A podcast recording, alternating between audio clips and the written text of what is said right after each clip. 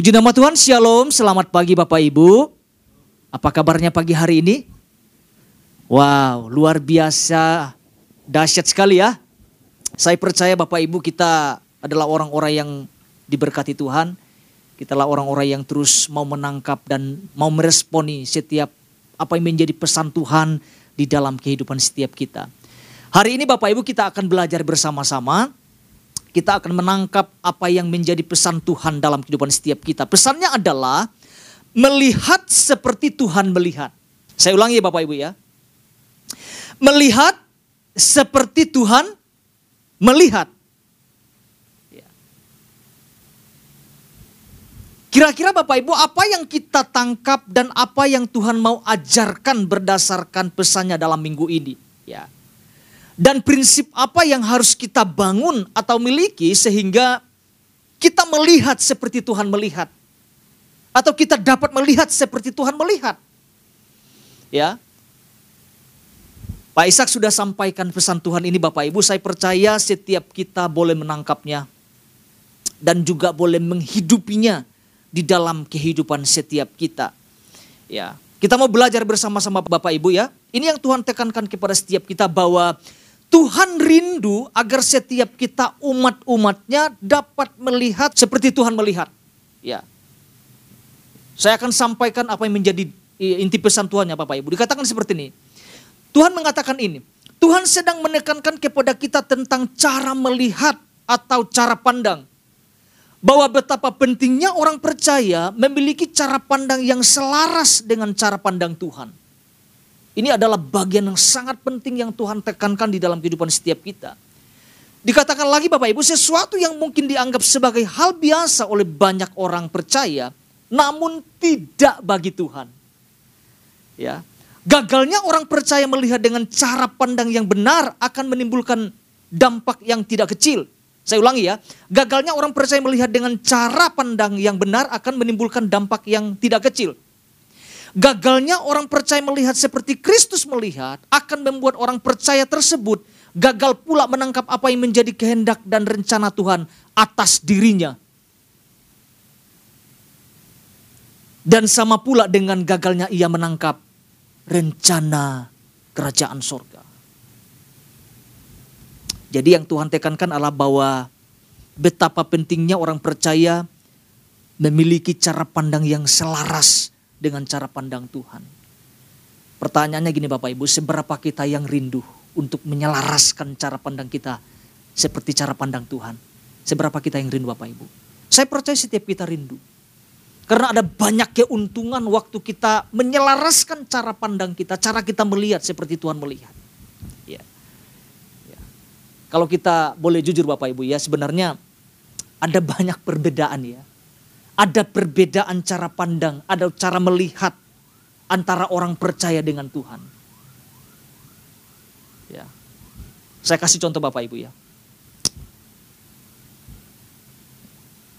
Sekelas nabi ini, sekelas nabi. Sekelas nabi aja bisa punya cara pandang yang berbeda loh. Ya, kita kita pernah belajar tentang Nabi Samuel ketika diutus untuk mengurapi anak-anak Isai, betul ya?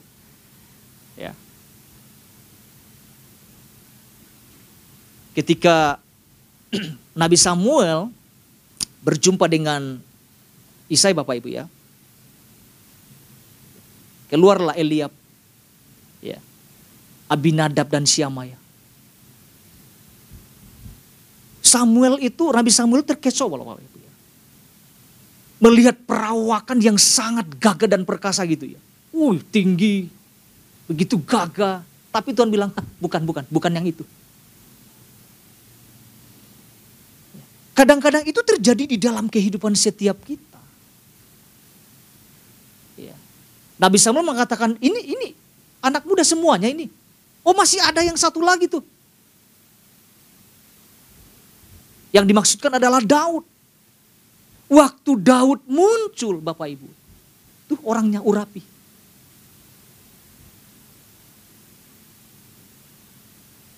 Kadang-kadang cara pandang kita, cara kita melihat Jauh berbeda apa yang Tuhan lihat. Apa yang Tuhan pandang. Makanya Tuhan tekankan perlu keselarasan dalam hal melihat. Muncul sebuah perenungan di dalam kehidupan saya Bapak Ibu. Yang menyelaraskan itu adalah kita atau Tuhan yang menyelaraskan pandangan kita. Tuhan yang menyelaraskan pandangan kita atau kita yang menyelaraskan pandangan pandangan kita terhadap pandangan Tuhan. Ya kebanyakannya ngotot Bapak Ibu. Tuhan harus ikut saya. Tuhan harus selaraskan. Saya mau sampaikan bahwa kita yang harus menyelaraskan itu kan. Kita harus yang menyelaraskan cara pandang kita dengan cara pandang Tuhan. Betapa pentingnya Bapak Ibu kita sama-sama menangkap, meresponi apa yang Tuhan sampaikan dalam minggu ini. Karena kegagalan kita melihat, memiliki cara pandang yang berbeda dengan Tuhan, membuat kita, aduh, mengeluh, menggerutu, memberontak. Dan banyak hal yang terjadi Bapak Ibu. Nah kita mau lihat firman Tuhan sebagai dasarnya. Ini yang mendasari kita Bapak Ibu, ber, mendasari pesan Tuhan dalam minggu ini. Injil Lukas pasal 19 ayat 5. Injil Lukas pasal 19 ayat 5. Dikatakan seperti ini Bapak Ibu. Ketika Yesus sampai ke tempat itu, ya, ia melihat ke atas dan berkata, Zakeus segeralah turun. Sebab hari ini aku harus menumpang di rumahmu. Bapak Ibu yang terkasih di dalam nama Tuhan Yesus, kalau kita perhatikan dalam perikop ini, ada sesuatu yang menarik yang terjadi dalam kehidupan seorang Zakeus, kepala pemungut cukai ini. Bagaimana ia yang saya lihat gini, bagaimana ia meresponi kehadiran Yesus pada saat itu di dalam kehidupannya. Ya. Ketika Yesus mengatakan turunlah, aku mau. Aku harus menumpang ke rumahmu.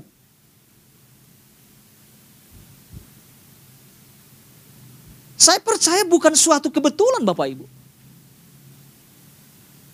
Bukan suatu kebetulan. Memang ada sesuatu yang Tuhan mau kerjakan dalam kehidupan seorang pendosa. Apa yang menariknya? Kita akan bisa melihat tiga hal di sini Bapak Ibu. Apa yang menarik? Yang pertama adalah secara cepat. Yang pertama adalah ada gairah yang besar ketika ia mengetahui ada Yesus yang masuk melintasi wilayah di mana ia tinggal. Ada gairah yang besar. Ketika Yesus masuk ke kota Yeriko, Ketika dia melintasi di mana uh, Zakeus itu berada Bapak Ibu. Ada gairah, respon pertama ada gairah yang sangat luar biasa. Dari mana kita bisa melihat ada gairah tersebut? Ketika dia memanjat pohon, begitu antusiasnya. Kalau kalau saya pakai bahasa tambahan, begitu lapar dan hausnya itu tuh. Itu yang pertama. Yang kedua adalah apa yang terjadi dalam perikop itu Bapak Ibu? Ada pertobatan yang terjadi. Ada pembaharuan. Ada perubahan hidup yang terjadi. Dalam perikop ini kalau kita melihat Bapak Ibu. Itu bagian yang kedua. Yang bagian ketiga. Kita bisa lihat dalam perikop itu. Apa yang terjadi yang ketiga? Terjadi keselamatan dalam kehidupan Sakeus. Jauh lebih penting. Ini sesuatu yang dahsyat Bapak Ibu. Dimulai dari bergairah. Tidak hanya sekedar bergairah. Tetapi memberikan hidup, bertobat. Mengalami pembaharuan hidup. Apa yang terjadi? Keselamatan terjadi dalam kehidupan Zakeus. Ini harus kita alami Bapak Ibu dalam kehidupan setiap kita. Punya gairah, punya pertobatan yang sungguh-sungguh. Dan apa yang terjadi? Keselamatan yang terjadi dalam kehidupan Zakeus. Dan itu terjadi juga dalam kehidupan setiap kita. Katakan amin Bapak Ibu. Pak Ishak sampaikan satu hal Bapak Ibu. Ya, Pak Ishak sudah uraikan ini begitu jelas dengan contoh-contohnya. Bahkan disampaikan ada ya, minimal tiga kelompok dalam berdasarkan perikop ini Bapak Ibu. Ya, ini yang yang Pak Ishak sampaikan. Miliki hasrat besar untuk mengalami Yesus secara pribadi. Ini poinnya. Miliki hasrat besar untuk mengalami Yesus secara pribadi. Penjelasannya Bapak Ibu nanti Bapak Ibu lihat lagi di YouTube ya. Ya, ada begitu banyak penekanan-penekanan yang Pak Ishak sampaikan dan itu membuat kita mengerti tentang cara melihat. Ya. Nanti Bapak Ibu lihat ya. Saya nggak mau panjang lebarkan, kita akan bahas dua hal ini Bapak Ibu. Ya. Bagaimana caranya agar kita dapat melihat seperti Tuhan melihat? Ya. Bagaimana caranya agar kita dapat melihat seperti Tuhan melihat? Ada dua dasar yang akan kita lihat bersama-sama Bapak Ibu agar setiap kita bisa melihat seperti Tuhan melihat. Dua dasar ini yang sama-sama kita rindukan. Yang pertama, sederhana Bapak Ibu. Pertama adalah kita perlu mengalami perjumpaan pribadi dengan Tuhan. Katakan perjumpaan pribadi. Nah, ini salah satu bagian yang sangat penting di dalam kehidupan setiap kita tentang perjumpaan pribadi dengan Tuhan. Ya. Karena tanpa perjumpaan pribadi dengan Tuhan, maka cara kita melihat akan selalu berbeda dengan Tuhan. Tanpa perjumpaan tidak akan pernah selaras dengan apa yang kita lihat tanpa perjumpaan akan selalu berseberangan atau berbenturan dengan cara pandang Tuhan. Jadi dasar yang pertama adalah perjumpaan. Tapi perjumpaan bukan sekedar tahu. Bukan sekedar, oh yang penting kenal. Perjumpaan ada, apa namanya ya, ada sesuatu betul-betul yang keluar dari hati kita untuk menerima Kristus sebagai sang juru selamat di dalam kehidupan setiap kita. Nanti kita akan lihat contohnya Bapak Ibu. Mari kita lihat di ayat yang ketujuh Bapak Ibu ya. Kita melihat satu contoh di sini bahwa ternyata gini, ketika seseorang tidak mengalami perjumpaan dengan Tuhan, kata-katanya Pak, kata-katanya Bu, kita bisa lihat. Ya. Ayat 7. Kita sama-sama lihat ini Bapak Ibu ya. Apa yang dikatakan di sini Bapak Ibu? Tetapi semua orang yang melihat hal itu apa yang firman Tuhan katakan? Bersungut-sungut. Semua orang yang melihat itu siapa Bapak Ibu kira-kira? Siapa gambaran kita? Tetapi semua orang yang melihat, yang melihat itu siapa? Orang-orang hidup ya udah tentu ya. itu pemuka-pemuka agama Bapak Ibu.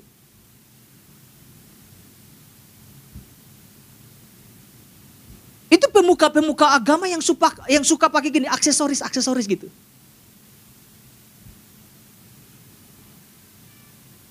Kita lanjut dong Bapak ya. Tetapi semua orang yang melihat hal itu bersungut-sungut katanya, ia menumpang di rumah orang berdosa. Dari ayat ini kita bisa melihat bahwa ada cara pandang yang berbeda. Pak Ishak jelaskan ini begitu begitu detail sekali antara sekelompok orang banyak dengan Yesus. Ya. Mereka mempertanyakan kenapa Yesus harus menumpang di rumah orang berdosa. Kenapa nggak di rumah yang lain saja? Kan itu maunya mereka kan.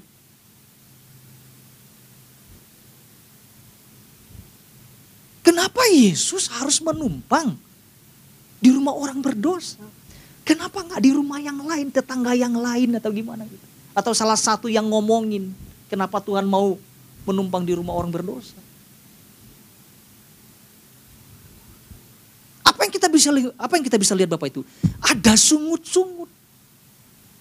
Sambil ngomong, sambil sungut-sungut, hatinya itu memang berantakan Bapak Ibu.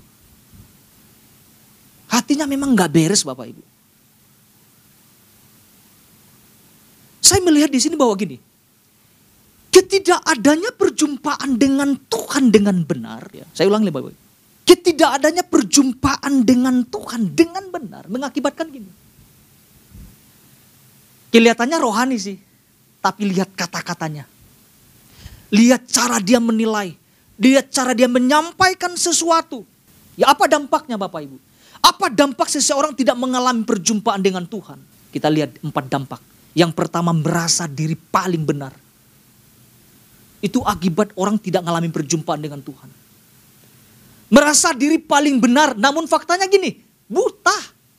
Buta dalam hal pengenalan akan Tuhan. Suka apa deh? Suka salah menggunakan jubah. Harusnya yang mereka gunakan adalah jubah hamba. Jubah melayani. Tapi yang digunakan adalah jubah aksesoris. Karena kalau orang yang mengalami perjumpaan dengan Tuhan, bahasanya nggak seperti itu. Oh sekedar tahu, oh Yesus dahsyat, tapi nggak pernah ngalamin perjumpaan. Oh sudah mengenal, sudah tahu, oh berjumpa langsung kok. Tapi tidak memberi hidup. Itu bukan perjumpaan, sekedar tahu saja. Dampak yang kedua adalah seperti yang firman katakan, banyak bersungut-sungut dan lupa mengevaluasi diri. Ya, itu dampak yang kedua. Banyak bersungut-sungut dan lupa mengevaluasi diri. Yang ketiga adalah apa dampaknya? Melihat dan menilai sesuatu berdasarkan kebenaran diri sendiri. Merasa paling benar. Apalagi dampak yang keempat. Sangat mudah menghakimi orang lain. Ngapain tuh Yesus di rumah orang berdosa? Tapi tidak ada evaluasi diri. Kalau kita keluar dari konteks ini Bapak Ibu, kita kita pernah belajar dari kehidupan Rasul Paulus. Perjumpaannya dengan Tuhan mengubah seluruh kehidupannya. Apa yang dulu dibangga-banggakan Bapak Ibu. Paulus bilang ini, gua anggap sampah semuanya. Karena pengenalan akan Kristus. Harusnya gitu, perjumpaan itu akan membuat kita berubah. Perjumpaan itu akan membuat cara pandang kita itu akan menjadi sama seperti Kristus. Seharusnya seperti itu yang terjadi. Tetapi kita bisa melihat Ketika seseorang tidak mengalami perjumpaan dengan Tuhan, kita bisa lihat dari bahasanya, kata-katanya, penilaiannya, tidak ada evaluasi diri yang terjadi yang keluar dari kata-katanya tentang penghakiman. Mereka Musa sampaikan, Yesus nggak pantas datang di rumah orang berdosa. Ingat loh, tujuan Tuhan datang untuk menyelamatkan. Makanya di ayat 9 kita bisa melihat terjadi keselamatan yang sangat luar biasa atas kehidupan Zakir. Bukankah tujuan Tuhan datang ke dunia ini untuk mencari yang hilang? Untuk menyelamatkan yang hilang? Tapi orang-orang yang berkedok agamawi gitu ya selalu menggunakan atas nama rohaniwan, rohaniwan gitu. Kita bisa lihat contoh-contoh sekarang Bapak di luar sana aduh banyak dengan mudahnya menghakimi orang lain. Tapi perjumpaan gini, perjumpaan Zakheus dengan Yesus itu mengubah seluruh kehidupan. Jadi perjumpaan itu penting sekali. Perjumpaan pribadi dengan Tuhan begitu penting di dalam kehidupan setiap kita. Gak perlu berlama-lama Bapak Ibu. Zakheus ngalami perjumpaan itu. Waduh hidupnya berubah. Cara pandangnya berubah. Cara melihatnya berubah. Bahkan dikatakan orang yang diperasnya sama dia ya Bapak Ibu. Akan mengembalikannya empat kali lipat. Itu dahsyat banget itu. Mari kita lihat Bapak Ibu. Ayat 5 dan 6 ayat 9. Itu yang yang kita lihat tentang perjumpaan itu lewat kehidupan Zakheus. Kita lihat ayat 5, ayat 6 dan ayat 9. Apa yang dikatakan di sini? Ketika Yesus sampai ke tempat itu, ia melihat ke atas dan berkata, Zakheus segeralah turun. Sebab hari ini aku harus menumpang di rumahmu. Ayat 6. Nah ada kata-kata yang menarik di sini. Lalu Zakheus segera turun dan menerima Yesus dengan dengan duka cita, sukacita. Itulah hebatnya perjumpaan Bapak Ibu. Perjumpaan dengan hati yang terbuka itu aduh Betul dahsyat dan luar biasa. Ada sukacita yang meluap. Pak sampaikan ada hasrat. Wow. Ayat 9 kita lihat. Apa yang terjadi Bapak Ibu? Dari perjumpaan itu apa yang terjadi? Ayat 9. Kata Yesus kepadanya. Hari ini. Alkitab, Alkitab tidak ngomong ini. Besok. Enggak, enggak, enggak. Hari ini telah terjadi keselamatan kepada rumah ini. Karena orang ini pun anak Abraham. Jadi tidak ada terlambat untuk mengalami pertobatan, perjumpaan dengan Tuhan. Asal kita mau Bapak Ibu. Jadi saya melihat poinnya. Cara pandang kita akan berubah ketika kita mengalami perjumpaan pribadi dengan Tuhan. Tapi dengan sungguh-sungguh. Karena tanpa perjumpaan cara pandang kita tidak akan berubah. Cara pandang kita tetap duniawi. Tapi waktu kita berjumpa pribadi dengan Tuhan. Menerima terbuka dengan hati yang penuh sukacita. Ada sesuatu yang besar dan dari yang terjadi atas kehidupan kita. Cara pandang kita diubahkan. Dan kita bisa lihat contohnya di ayat 7 Bapak Ibu. Mereka ketemu Yesus. tapi tidak pernah ngalamin apa pun. Kenapa tidak ngalamin apa pun? Karena nggak ada perjumpaan. Malah menilai, malah mengoreksi orang lain. Bukannya datang Tuhan, saya juga orang berdosa. Saya mau ngalamin perjumpaan dengan engkau. Kadang-kadang kita, kalau kita renungkan Bapak Ibu ya, jangan kita lah. Kadang-kadang orang percaya gitu, berpihak kepada seperti kelompok orang banyak dengan mudahnya menghakimi, tapi tanpa ada evaluasi diri. Jadi saya melihat titik balik di situ Bapak Ibu. Perjumpaan itu membuat semuanya berubah, termasuk cara pandang kita berubah. Itu bagian yang pertama yang sama-sama kita tangkap Bapak itu. Jadi perjumpaan dengan Tuhan begitu penting di dalam kehidupan setiap kita. Yang kedua, yang kedua adalah setelah kita melakukan apa namanya perjumpaan pribadi dengan Tuhan, kita perlu belajar untuk mengisi hidup kita dengan firman Tuhan setiap waktunya. Itu poin kedua Bapak Ibu. Kita perlu belajar untuk mengisi ya, mengisi hidup kita dengan firman setiap waktunya. Tujuannya sederhana. Tujuannya adalah supaya ada keselarasan dalam hal melihat. Seperti apa? Seperti Tuhan melihat. Karena itu yang Tuhan rindukan terjadi di dalam kehidupan setiap kita. Karena karena saya merenungkan ini Bapak Ibu. Pada saat seseorang tidak mengisi hidupnya dengan kebenaran firman Tuhan. Maka akan sulit sekali untuk melihat seperti Tuhan melihat. Saya istilahkan firman Tuhan itu seperti kayak kacamata Bapak Ibu. Yang harus kita gunakan setiap waktu. Kita lihat firman Tuhan di dalam Injil Yohanes pasal 1 ayat 1 itu dasarnya Bapak Ibu. Kita keluar dari dari perikop yang utama ya Bapak Ibu ya. Yohanes pasal 1 ayat 1. Apa yang dikatakan di sini? Pada mulanya adalah firman. Firman itu bersama-sama dengan Allah dan firman itu adalah Allah sendiri. Jadi waktu kita mengisi hidup kita dengan firman, ada perkataan Tuhan yang menguasai hidup kita. Ketika firman itu menguasai hidup kita, maka cara pandang kita akan diubahkan. Tidak ada dasar yang paling kuat selain hal ini. Salah satunya Bapak Ibu. Mengisi, menerima firman. Bahkan di dalam Yosua mengajarkan, renungkan firman Tuhan siang dan malam. Karena waktu kita merenungkan firman Tuhan, kita sedang menyelaraskan cara kita melihat seperti Tuhan melihat. Sederhana Bapak Ibu. Artinya setiap waktu kita harus isi hidup kita dengan firman. Jangan isi hari-hari kita dengan IG, dengan Facebook. Aduh Tuhan tolonglah.